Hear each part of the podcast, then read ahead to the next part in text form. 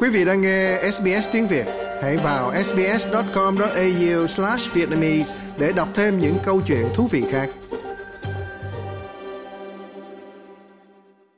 Kính thưa quý vị khán giả, vào dịp cuối năm thì chúng tôi cũng có một tiết mục gọi là phím luận về tuổi già Quý thính giả cũng cho biết rằng lâu quá không được nghe tiếng của bác sĩ Bình nên đỡ ra chúng tôi xin uh, trở lại với bác sĩ Lưu Vĩnh Bình tại Sydney. Lần đầu dạ. tiên xin kính chào bác sĩ uh, Lưu Vĩnh Bình ạ. Dạ. dạ. Kính chào anh Phan Bách và kính chào quý vị thính giả của đài phát thanh SBS. Dạ vâng, nhiều người nghe tiếng của bác sĩ Bình thì mê lắm và nói rằng dường như là bác sĩ Bình cái, cái tiếng không có thay đổi gì hết trong mấy chục năm qua phải không ạ? Dạ. Dạ, thưa cũng cầu trời Phật nó được đúng như anh Bách nói như vậy.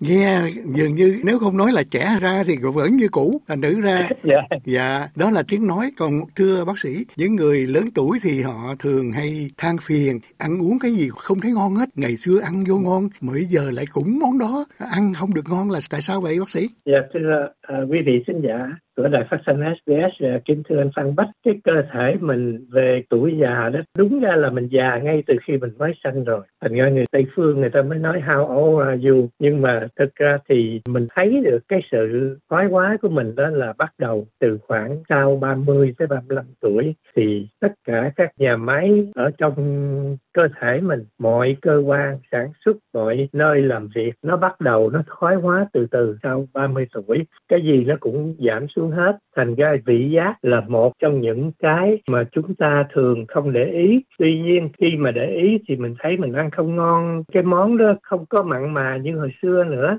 là tại vì vị giác của mình, cái thần kinh vị giác ở dưới lưỡi cũng thoái hóa, tức là nó dẫn truyền đi những cái tín hiệu bắt đầu chậm hơn. Và những cái, nó gọi là test bắt tức là những cái điểm để mà nó nhận lấy những cái vị giác, những cái đầu của dây thần kinh, nhận vị giác của ờ, cái lưỡi của mình. Nó cũng thưa dần thành ra mình sẽ ăn không có còn ngon lành giống như hồi nhỏ nữa.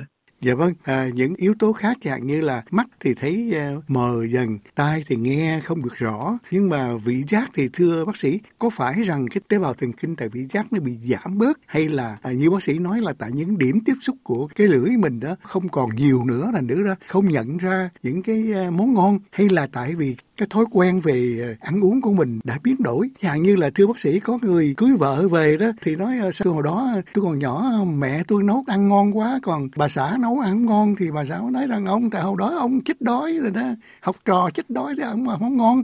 Bây giờ tôi cho ăn đầy đủ thì ông lại chê. Có phải rằng lúc mà mình được đầy đủ thì cái vị giác mình cũng thay đổi theo thời gian sao, bác sĩ? Dạ. Dạ thưa anh đúng như vậy. Nó thật ra là mình là một cái rừng, bứt cái dây bên này là nó động cái rừng bên kia. Tất cả các cơ quan, thần kinh, mạch máu, mọi thứ trong cơ thể đều thoái hóa và nó đều liên đới với nhau. Thí dụ như riêng về cái vị giác như anh Bách nói nãy giờ đó, vị giác mình có cái đầu dây thần kinh, mình gọi là taste bud, tức là cái điểm để mà nó nhận lấy những cái vị. Khi mình bỏ vô miệng nhai thì những cái khi mình lớn tuổi rồi thì những cái vị giác đó nó càng lúc càng thưa dần. Cái sự dẫn truyền thần kinh nó không còn nhạy bén và cái nước miếng của mình nước bọt của mình nó nó cũng khô hơn nó ít hơn hồi xưa. Thành ra nói tóm lại với lại cái răng của mình nó nhai nó không có một cái thô bạo nếu mà mình nói dùng cái chữ như vậy.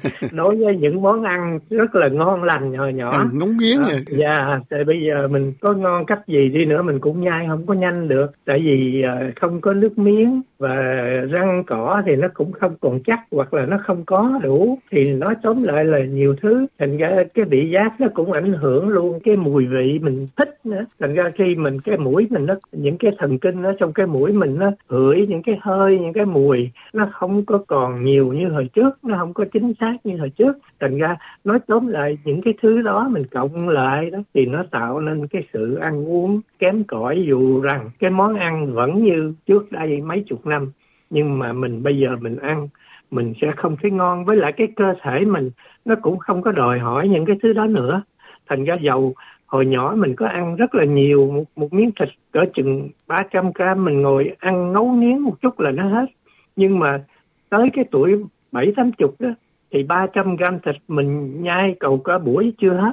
Là tại vì thứ nhất là những cái điều mà chúng ta vừa nói cái thứ nhì là cái nhu cầu của mình nó không còn nhiều nữa. Mình không còn cần nhiều thịt giống như hồi mình còn nhỏ nữa. Thì đó nói tóm lại là nó là một cái sự liên quan tương đối giữa rất là rất là nhiều cái yếu tố để mà nó tạo thành một cái vấn đề là cái vị giác ăn kém. Thí dụ như quý vị đứng ở trên cái trái đất này, quý vị thấy là mình có một mình mình mình cũng ngon lành lắm. Nhưng mà thực ra đó là mình phải dựa vào tất cả những cái yếu tố xung quanh như là cây cối xung quanh, mưa, nắng, nước, mặt trời thiếu những cái đó, thiếu một trong những cái đó thôi là mình không có thể tồn tại được mà thường thường chúng ta không để ý tới thôi. Nhưng mà cái cuộc đời ở ngoài là nó liên đới tất cả mọi thứ lại với nhau. Thì trong cơ thể chúng mình là cũng một cái vũ trụ nhỏ. Nó cũng liên đới tất cả những cái cơ quan, những cái thần kinh, những cái mạch máu, những cái suy nghĩ, dân dân chung lại với nhau. Thành ra một cái này là nó đều ảnh hưởng qua hàng bao nhiêu cái khác. Dạ. Dạ vâng cảm ơn bác sĩ cho biết rõ ràng rằng cái vị giác và cái khứu giác của con người thì là hai cái giác quan mà người lớn tuổi ít để ý tới. Bởi vì thị giác thì nhìn không rõ, thính giác không nghe rõ và những cái ờ, xúc giác, những cái da chân, da tay nhăn nheo trở lại. Ờ, thưa bác sĩ bác sĩ vừa nói rằng cái khứu giác cũng có liên quan nữa. Có lẽ là tại vì tế bào trong ờ, mũi mình nó cũng giảm bớt hay thế nào. Hai nữa là có lẽ rằng có vấn đề chủ quan hay là khách quan hay không? Bởi vì có nhiều người kể lại rằng sao bà xã sức nước hoa Chanel Number Five thì không thấy thơm mà lại thanh nữ hớt tóc thì cái cô đó sức cái nước hoa Chanel Number Five lại thấy thơm quá là sao ạ? À? Dạ. Cái đó là chắc cũng phải một phần chủ quan trong đó nữa. dạ, thực ra là là mỗi tánh tình tùy theo tánh tình mỗi người chứ cũng có người như vậy cũng có người khác thì lại thấy khác nếu mà một người thương vợ mình quá thì có thể thấy cái mùi nước hoa của bà xã mình thơm hơn của cô thanh nữ hớt tóc thành ra cái đó đó là cộng thêm một phần chủ quan trong đó. Thành ra cái đó là tùy từng người một. Nhưng mà cái đại khái là tất cả đều giảm hết cơ, cơ quan khứu giác vị giác thính giác uh, thị giác mọi thứ xúc giác đồ luôn cũng giảm luôn. Cơ thể mình mỗi một năm những cái cơ quan đó từ từ làm việc yếu dần yếu dần kể cả về cái số lượng và cái chất lượng. Bởi vậy khi ờ, đó chúng ta mới có thể ờ, từ từ tàn lụi được. Có thể hy vọng là sẽ luân hồi hay là bây giờ mình gọi là recycle qua một cái hình thái khác và dạ. Dạ vâng, dạ, thưa bác sĩ, ờ, tiết mục uh, Cao Ninh Vui Sống thì chúng tôi chủ trương rằng uh, còn sống ngày nào thì vui ngày đó và sống khỏe. Thì thưa bác sĩ, hạn như là cái chân mà như bác sĩ cho biết đó, hạn như cái đầu gối bị thấp khớp và vân vân, đau khớp thì bây giờ nghe nói rằng vấn đề giải phẫu rất nhanh và rất gọn. Ngày xưa phải mất 8 tiếng đồng hồ, bây giờ chỉ ngắn hơn nhiều. Sao bác sĩ có thể cho biết chuyện này được không? Và, dạ, và hai nữa là cái mức độ tin cậy đến mức độ nào thưa bác sĩ? Dạ. Dạ thưa, cái đó là một cái tin mừng rất lớn cho giới cao niên là cái sự thay đầu gối bây giờ trở thành hết sức kêu bằng dễ dàng, thông thường. Tuy nhiên cần những một số những yếu tố, thí dụ quý vị phải có ờ, đủ sức khỏe để trải qua một cuộc giải phẫu à, và cái sự ờ, đương nhiên mình thay cái khớp gối là khi nào mà nó mòn quá nó không xài được và nó đau quá nếu mà mình uh, nhúc nhích nó cũng đau. Tại vì mấy cái lớp sụn á, với những cái gân chung quanh cái khớp gối nó không có còn uh, sử dụng được nữa như mình mong muốn thì nó tạo cho mình nhiều cái đau nhức và không có đi đứng đâu được. Thì phải thay khớp gối thường thường thay sớm thì mình sẽ hồi phục sớm. Khi đó sức khỏe mình còn tốt. Chứ để đến lúc mà quá nặng thí dụ mình nằm liệt giường cỡ chừng 3 tháng thì mình thay làm sao được? Tại vì khi mình thay xong nó đâu phải chỉ có khớp gối nó làm việc đâu. Nếu mình nằm trên giường 3 tháng không vận động thì những cái bắp thịt chung quanh cái khớp gối đó nó cũng teo hết. Đó. mình không xài nó thì nó càng teo lẹ hơn. Ờ, chưa kể là với cái tuổi già nó giảm bớt cái ờ, khối lượng của nó. Nói tóm lại là mình để đến mức tệ quá thì mình có thay mình cũng không xài được. Tại vì như tôi nói hồi nãy, một cơ quan này nó hoạt động, nó cần nhiều cơ quan khác. Thí dụ như ngay cả cái khớp gối mình đang nói đó, mình thay được cái khớp gối, mình không bị đau cái khớp gối.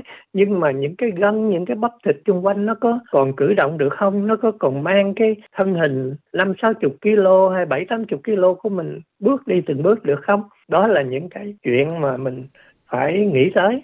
Thành ra tiến bộ của y khoa bây giờ nó rất là nhanh, rất là hoàn hảo và có thể nói là những cái biến chứng nó rất là ít so với hồi tôi còn học y khoa 50 năm trước đây ở bên Việt Nam. Thì có thể nói là bây giờ đối với cái y khoa ngày trước đó là nó cách nhau một trời một vực. Thành ra những cái gì chúng ta có thể sử dụng ngày hôm nay trong cái lĩnh vực y khoa thì là chúng ta nên xài là tại vì nó là cái phước của chúng ta rất là lớn nếu mà chúng ta không có sử dụng hết những cái tiến bộ của y khoa bây giờ đó thì mình thiệt thòi. Yeah. dạ vâng. À, chúng tôi được biết rằng à, cái ờ, thời gian mà để mổ một khúc gối đó trước kia nghe nói là 8 tiếng bây giờ giảm xuống còn có 3 tiếng thôi. Và bằng chứng là một bác sĩ chúng tôi được biết là mới 60 tuổi mà đã thay hai khớp gối bên trái và bên phải và sau đó sách vợt ra ngoài đánh tennis được như thường. Trong khi đó thì cách đây khoảng chừng vài năm một người thay đầu gối thì sau đó kết quả không như ý muốn là không đi được. Giải thích chuyện này làm sao thưa bác sĩ? Thì nếu mà trước đây đó nhân tiện thì tôi cũng có một bệnh nhân uh, trước đây uh, lúc mà tôi còn làm ở bệnh viện uh, Saint Vincent đó thì uh, cũng có một ông rất là giàu. Ông uh, được thay khớp gối mà hồi đó uh, cách này khoảng chừng đâu 30 năm thì cái chuyện đó là còn mới mẻ. Vì ông đó không có tiền ông ông sẵn sàng uh, trả những cái uh, chi phí rất là lớn để mà thay khớp gối để ông uh, cuộc sống thật là uh, dự ý thì khi đó người bác sĩ thay xong rồi thì à, dặn ông là không có ờ, cử động nhiều. Tại vì hồi trước y khoa nó không có bằng bây giờ được. À, thì ông cũng nghe lời nhưng mà ông được có nghe có mấy ngày thì cái khớp gối khi thay đó thay xong thì nó đi một cách mình khoái chí lắm. À, từ khi từ cái lúc mà bị đau nhúc nhích không được đi không có gì nổi cho tới khi thay xong mình đi được gần như bình thường. Thì khi đó thì có một cái party của ông với mấy cái cô cũng xinh xắn lắm thì ông ra ông nhảy đầm. Ở trong khi đó bác sĩ quên dặn là đừng nhảy đầm. Ông nhảy đầm xong rồi nó, nó chặt cái khớp thôi đó. Phải quầy vô phải thay lại rồi. Lần thứ nhì nó không có được tốt bằng lần thứ nhất. À, tuy nhiên bây giờ thì nó à, tiến bộ lắm rồi. À, những cái à, dụng cụ và những cái thủ thuật của những cái bác sĩ làm rất là nhiều và nó là rất là quen. Thành ra cái chuyện đó hiếm có xảy ra. Và tuy nhiên à, một số bệnh nhân uh, gần đây của tôi thay khớp gối về chừng một tuần là họ đi đứng rất là vui vẻ.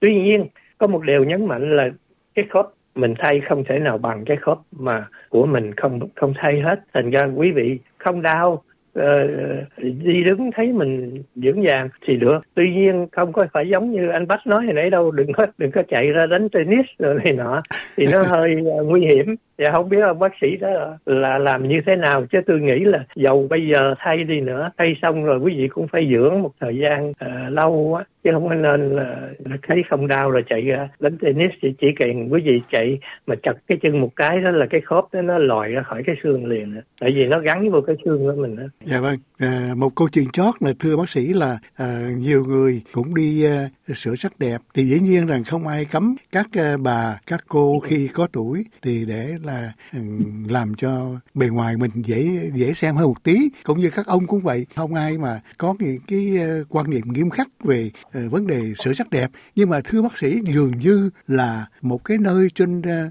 cơ thể con người, nhất là cái cổ không thể nào làm kéo da căng da à, thẳng được mà nhiều người là phải dùng cái à, khăn quàng cổ để che bớt cái nhược điểm cho đó. Lý do tại sao mà cái cổ lại không có thể làm căng da được thưa bác sĩ? Dạ. dạ cái da của cổ đó là nó là cái nơi mà nó cử động nó thun giãn. À, anh thấy cái mình quay quay cái đầu hay mình cúi xuống mình ngửa lên là cái da uh, của cái vùng cổ đó là cái nơi mà nó thun giãn giống như cọng dây thun vậy đó nhiều nhất một trong những nơi thun giãn nhiều nhất trong cơ thể. Thành ra nếu mà quý vị cắt xuống ít hơi da hơn đó thì khi mình cúi ngược cái chiều của cái cái chỗ mình cắt da đó thì nó sẽ bung cái cái chỉ ra nó sẽ, sẽ nếu mà mới đó, thì nó bung chỉ ra nó đứt còn nếu mà để lâu đó nó thành thẹo rồi đó mình quay ngược ngược chiều của nó thì nó sẽ căng quá mức nó làm mình đau. Đó là những cái lý do mà cái chỗ da cổ khó có thể nào làm phẫu thuật thẩm mỹ như là những nơi khác. Thành ra uh,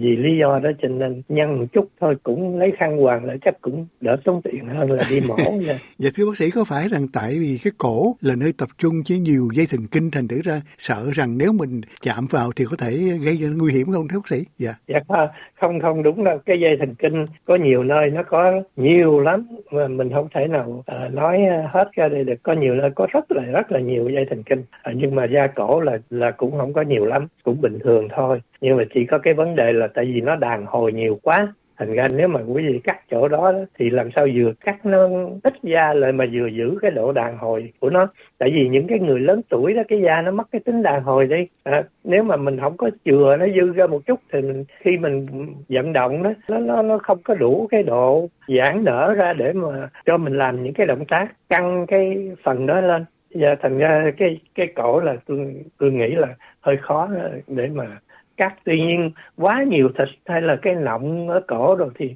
có thể làm một chút được nhưng mà cũng không thể thành công như ý mình muốn được. Dạ. dạ vâng, bác sĩ có nghĩ rằng à, à, tương lai sẽ có ờ, một loại da nào đó có thể đàn hồi nhiều hơn, có thể cấy một loại da ở trong phòng thí nghiệm để ghép vào trong cái phần cổ làm cho cái à, cổ nó sẽ được tự nhiên và à, giữ lương sắc đẹp cho người phụ nữ không thưa bác sĩ những người lớn tuổi rồi. Dạ, cái đó là một cái cái cái, cái ờ, ý nghĩ rất là hay. Thành ra trong y khoa đó thì hiện bây giờ chưa có nhưng mà thường thường mấy bác sĩ người ta phát triển ờ, về cái ngành y khoa hay phát minh ra cái này cái nọ thường thường dựa vào những cái ý kiến của những người khác đưa ra. Thành ra biết đâu một ngày nào đó có những cái bác sĩ giải phẫu thẩm mỹ ờ, làm ra những cái da đàn hồi ở cái cổ thì nhờ nghe anh Phan Bách của đài SCS à, nói ngày hôm nay à, làm cho mọi người ờ, những à, nhà khoa học gia đó tìm ra được một cái phương pháp mới làm cho cổ mọi người đẹp hơn. Tuy nhiên nhưng mà cái cổ đẹp thì chắc cũng ít có ai nhìn cái cổ lắm. Dạ thành ra chắc cũng à, không cần thiết người ta nhìn những nơi khác nhiều hơn nha. Dạ vâng, à, cảm ơn bác sĩ cho cái buổi à, phím luận này. À, như đã thưa lúc đầu là bác sĩ Lưu Vĩnh Bình là tiếng nói mà có thể nói là không thể nào quên được và tiếng nói trẻ mãi không già của uh, tiết mục uh, cao niên vui sống này. Dạ, một lần nữa xin cảm ơn bác sĩ ạ. Dạ. dạ cảm ơn uh, anh Phan Bách và kính chào quý vị thính giả của đài phát thanh SBS. Like, share, comment. Hãy đồng hành cùng SBS tiếng Việt trên Facebook.